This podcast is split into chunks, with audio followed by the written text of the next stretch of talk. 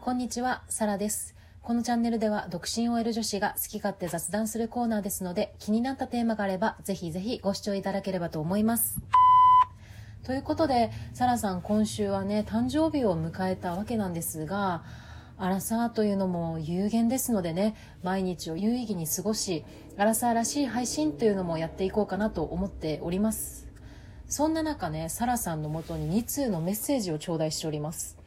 知恵袋のね、コーナーでお便りをね、自作自演してたんですけど、まさかね、本当にいただけるなんて、うれぴーすぎますよね。で、一部ね、抜粋して紹介させていただきます。お一人目、ラジオネーム、おさむオンファイヤー様。サラさん、こんにちは。妄想のハワイ旅行とっても楽しかったです。もし行くことになったら、 Ruth's Chris では、ぜひアペタイザーのスパイシーシュリンプとクラブケーキ食べてください。この店はニューオーリンズで始まった店なので、シーフードも美味しいですよ。私はハッピーアワーに食べていました。ありがとうございます。ルースズクリスは私がね、ハワイ編でおしゃれして行きたいって言ったレストランなんですけど、その時ね、ステーキをね、食べたいって私言ってたんですが、シーフードもね、美味しいんですね。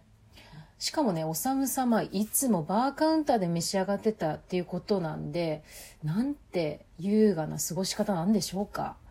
ちなみにね、ハッピーアワーなんですが、調べてみたところ、このお店は午後4時半から7時までがカウンターバーなら、特定のおつまみやアルコールがね、割引になるみたいですね。写真でいくつか料理も見たんですけどね、見るからにね、美味しそうでした。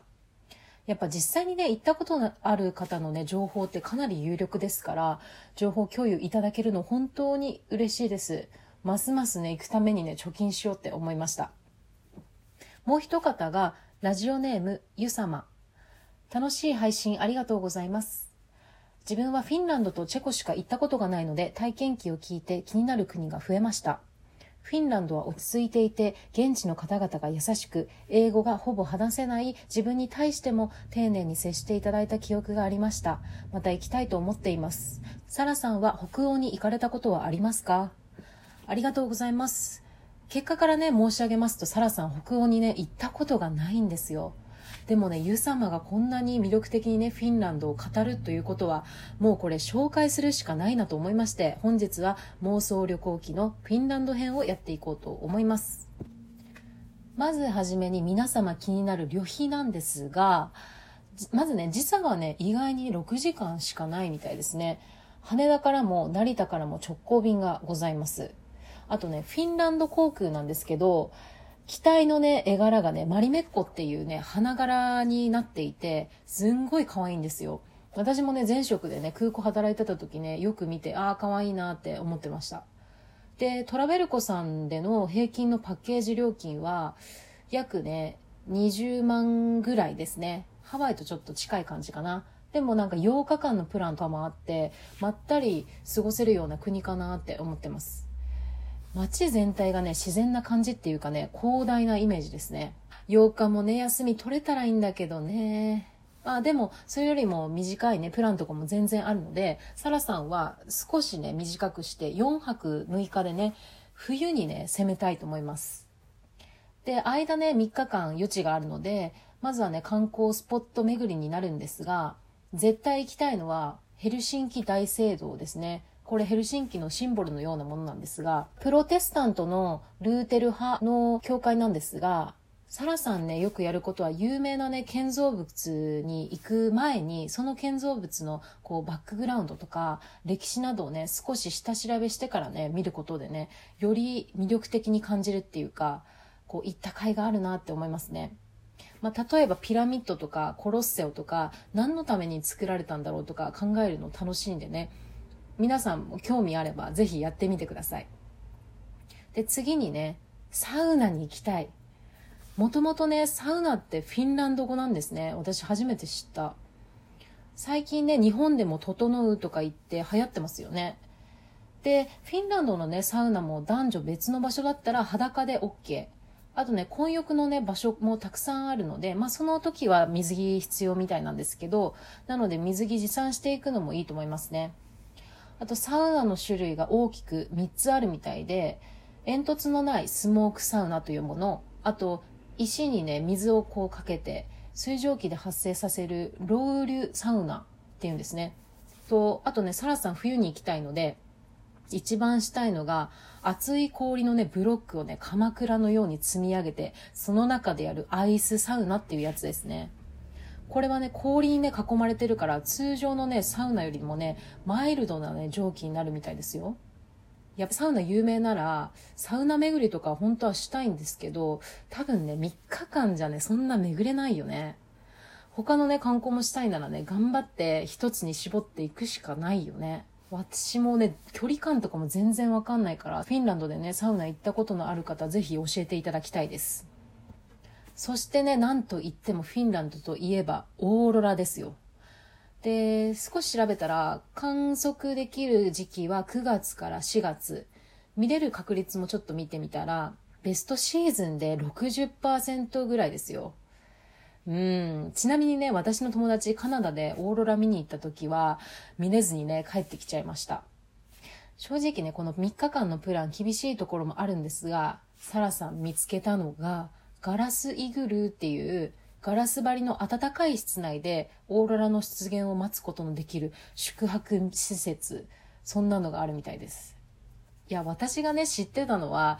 あの、極寒の中、スキーウェアみたいなの着て、外でね、その時をね、ずっと待ちわびるみたいなのをイメージしてたんですが、ね、まさかこんなスポットがあるとは。でね、きっとね、お高いんじゃないのって思ったそこのあなた。私調べました。宿泊施設にもよるんですけど、一泊なんと3万5千円。これね、二人で泊まったとして、一人当たり一泊1万7500円。どうでしょうかまあね、これでもしオーロラ見れたらめっちゃ価値ありますよね。なんか、ね、変な関西弁みたいになっちゃった。めっちゃ価値ありですよね。ホテル自体もね、めっちゃ綺麗でした。あとはね、ハスキー犬に乗ったり、サンタクロース村に行ったりとか、冬ならではの体験ができるアクティビティもたくさんあったので、いや、行きたい欲深まりましたね。で、次に食についてなんですが、あんまりフィンランドの料理ってイメージなかったんですけど、まず、ロヒケイット。これはね、サーモンのスープ。牛乳ベースでシチューみたいな見た目らしいですよ。あとね、トナカイ肉。皆さんトナカイ肉食べたことあります？何肉に近いんだろうね。臭みはそんなないって書いてあるけど、行ってみたらね、ぜひ挑戦してみたいと思います。あとね、スイーツなんですけど、シナモンロールってフィンランド発祥なんですね。あと、私が気になったのが、ルーネベリタルトっていうマフィンの中にジンジャークッキー入れてるお菓子みたいな。だからこれ、ルーネベリスさんっていう詩人の誕生日2月5日の前後に、このお菓子がね、出回るみたいで、これもね、冬の時期だからね、ぴったりですよね。調べたらフィンランドは家庭料理みたいのが結構多かったですね。で、最後、みんな大好きスーパー事情なんですが、まあ、調べた中でプリズマっていうね、巨大スーパーがあるみたいなので、私はね、そこに行こうかなって思ってます。やっぱムーミンのね、パッケージのね、商品たくさんあるから、紅茶とかね、お菓子とか買って、それお土産にするのいいですよね。あとね、ゲイシャっていうミルクチョコレート、これが美味しいみたいですよ。小さいものだとね、80円ぐらいですごいお手頃だし、ばらまきで売ってたらお土産とかにもかなりいいですよね。あと、好き嫌いが結構分かれると思うんですけど、ニシンのね、酢漬け。こんなのも売ってるっていうか有名みたいですね。なんかね、クラッカーやパンに乗せて食べたり、お酒のあてにして食べるのもいいみたいですよ。あと、お魚であれば、日本にね、持ち込みも可能ですので、ぜひ挑戦したい方、買ってみてはいかがでしょうか。あー、もう時間切れっていうことで。今回もね、もっと紹介したかったんですけど、この辺でということで、魅力たくさんでしたね。少しでもね、フィンランドを訪れてみたいって思った方や、面白かったと思っていただけたら、いいねやネギ、連打してくれると嬉しいです。では、本日はここまで。バイ